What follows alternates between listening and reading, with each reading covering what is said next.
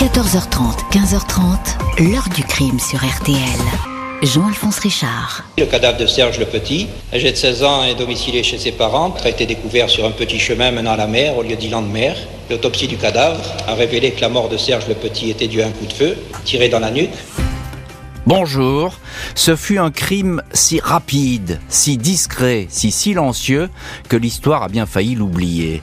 52 ans après, un mystère total entoure toujours la fin glaciale de Serge le Petit, un lycéen de 16 ans qui ne s'était jamais fait remarquer au point que certains de ses camarades ne connaissaient même pas le son de sa voix.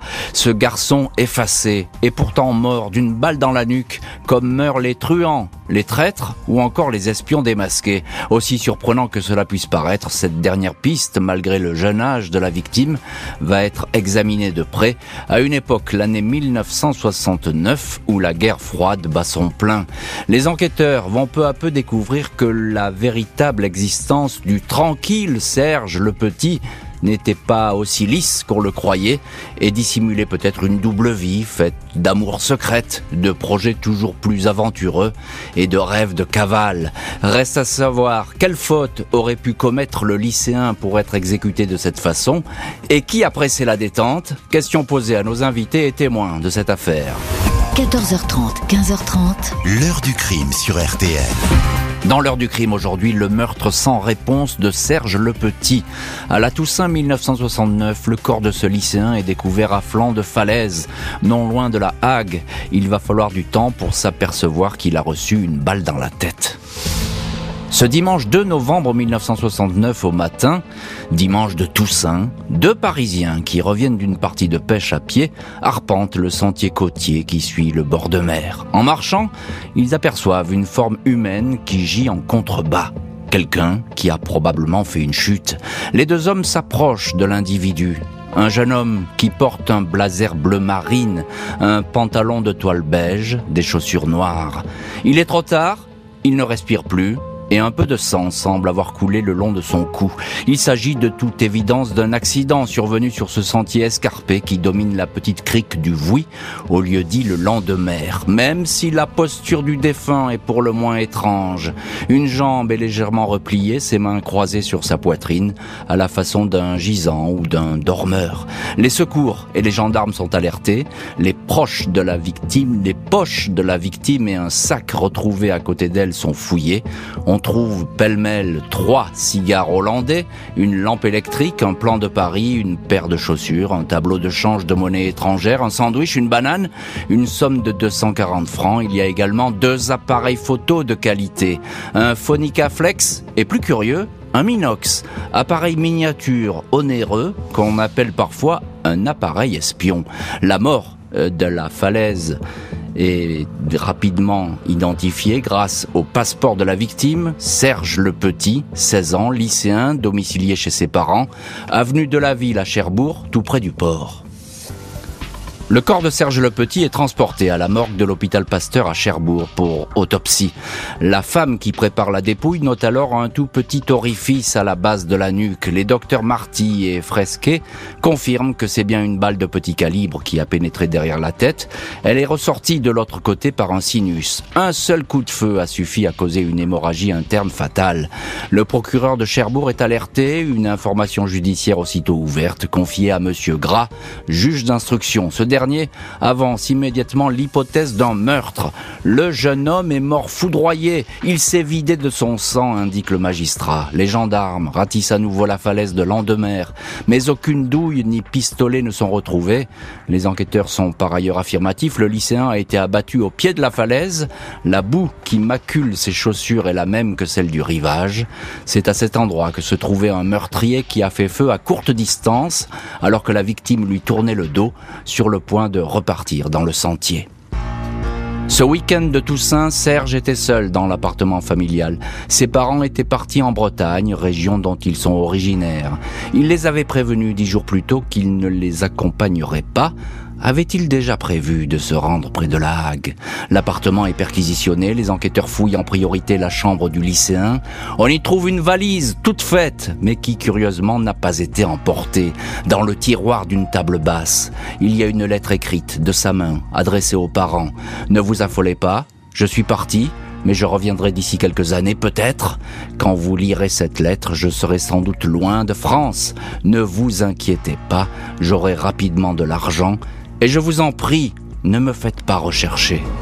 La trajectoire de la victime est étudiée de près par les enquêteurs. Ils vont alors découvrir toute une série de secrets bien cachés. Et si l'un d'eux avait entraîné sa perte? Le juge d'instruction et les enquêteurs de la sûreté urbaine s'interrogent sur les motivations du meurtrier. Quand on trouvera le mobile, on trouvera l'assassin, indique le juge Gras. Les parents, entendus, indiquent n'avoir rien noté d'anormal ou d'inquiétant dans le comportement de leur fils. La famille s'entend bien et ne manque de rien. Marcel le Petit, le père, a un bon salaire. Il est technicien supérieur au CEA, le commissariat à l'énergie atomique.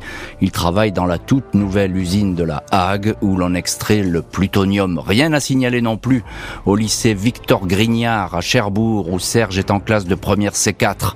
C'est un élève plutôt assidu, très discret, qui ne se mêle pas vraiment aux autres. Il n'a jamais attiré l'attention, n'est pas du genre à se faire remarquer.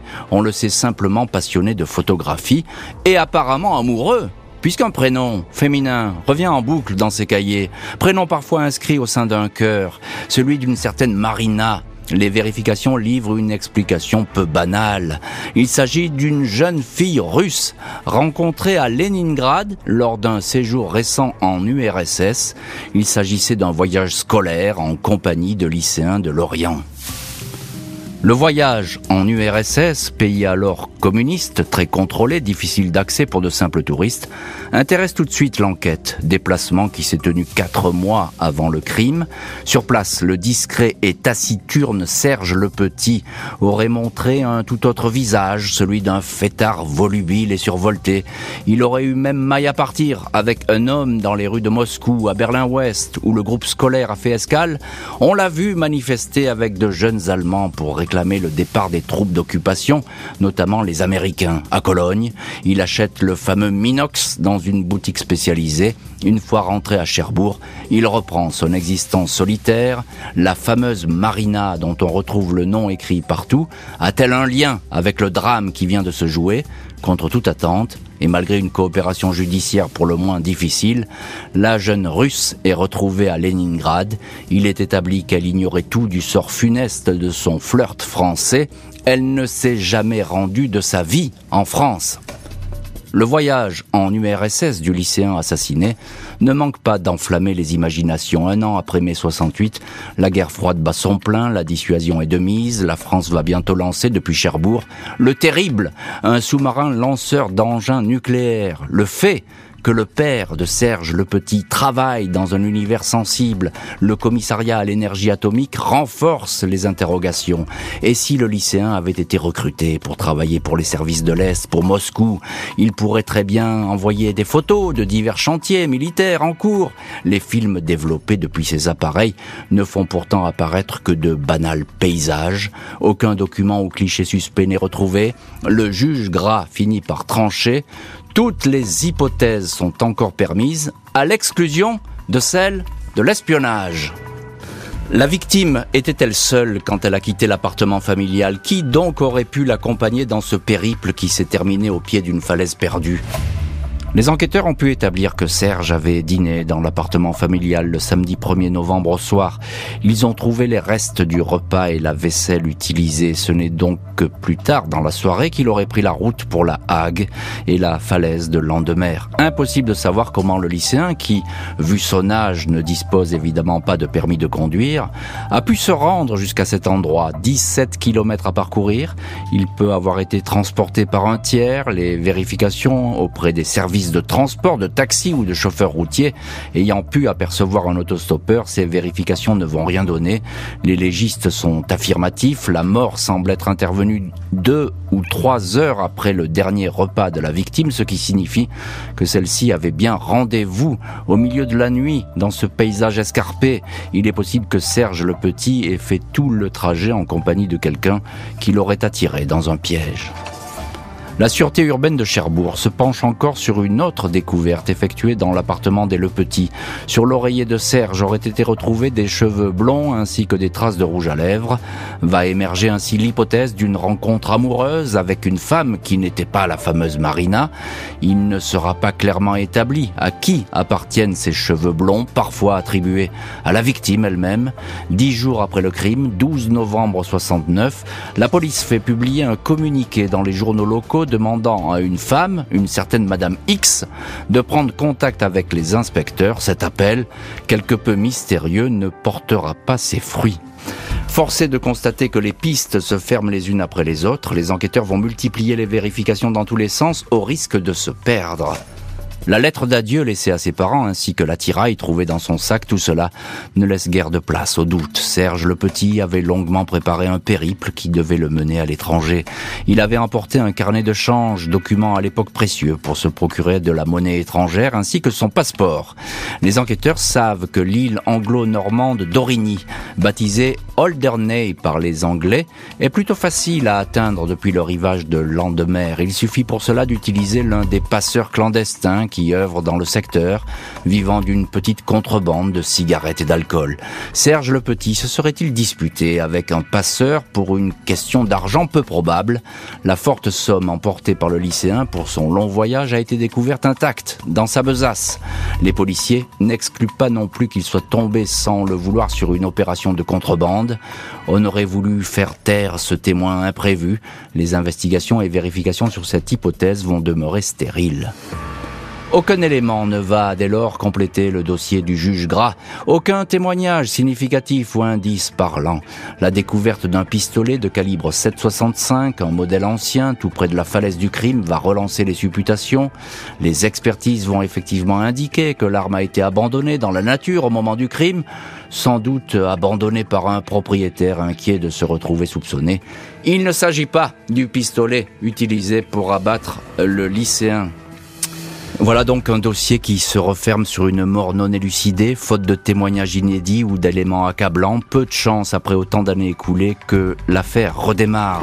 Un demi-siècle après la mort violente de Serge Le Petit, les archives judiciaires et les témoignages de l'époque continuent à être explorés par des chercheurs et des journalistes, comme si chacun cherchait à sa façon à lever le voile sur cette étrange affaire. L'enseignante et photographe Agnès Villette s'est ainsi lancée en 2020 dans une vaste entreprise de recherche de témoins et de documents, avec l'espoir de reconstituer la trajectoire du lycéen, savoir pourquoi ces pas l'ont mené une nuit de novembre 1969 au pied de cette falaise. L'enquête judiciaire s'est-elle refermée sur une longue liste d'hypothèses, d'un règlement de compte sentimental jusqu'à la mauvaise rencontre, en passant par une sombre affaire d'espionnage, un secret bien gardé, mais dont quelqu'un, malgré le temps passé, a dû conserver la clé. Quelqu'un sait forcément qu'il n'est pas peur qu'il vienne nous voir, avait demandé à l'époque le juge d'instruction, sans que sa requête n'obtienne le moindre écho. L'heure du crime, présenté par Jean-Alphonse Richard sur RTL.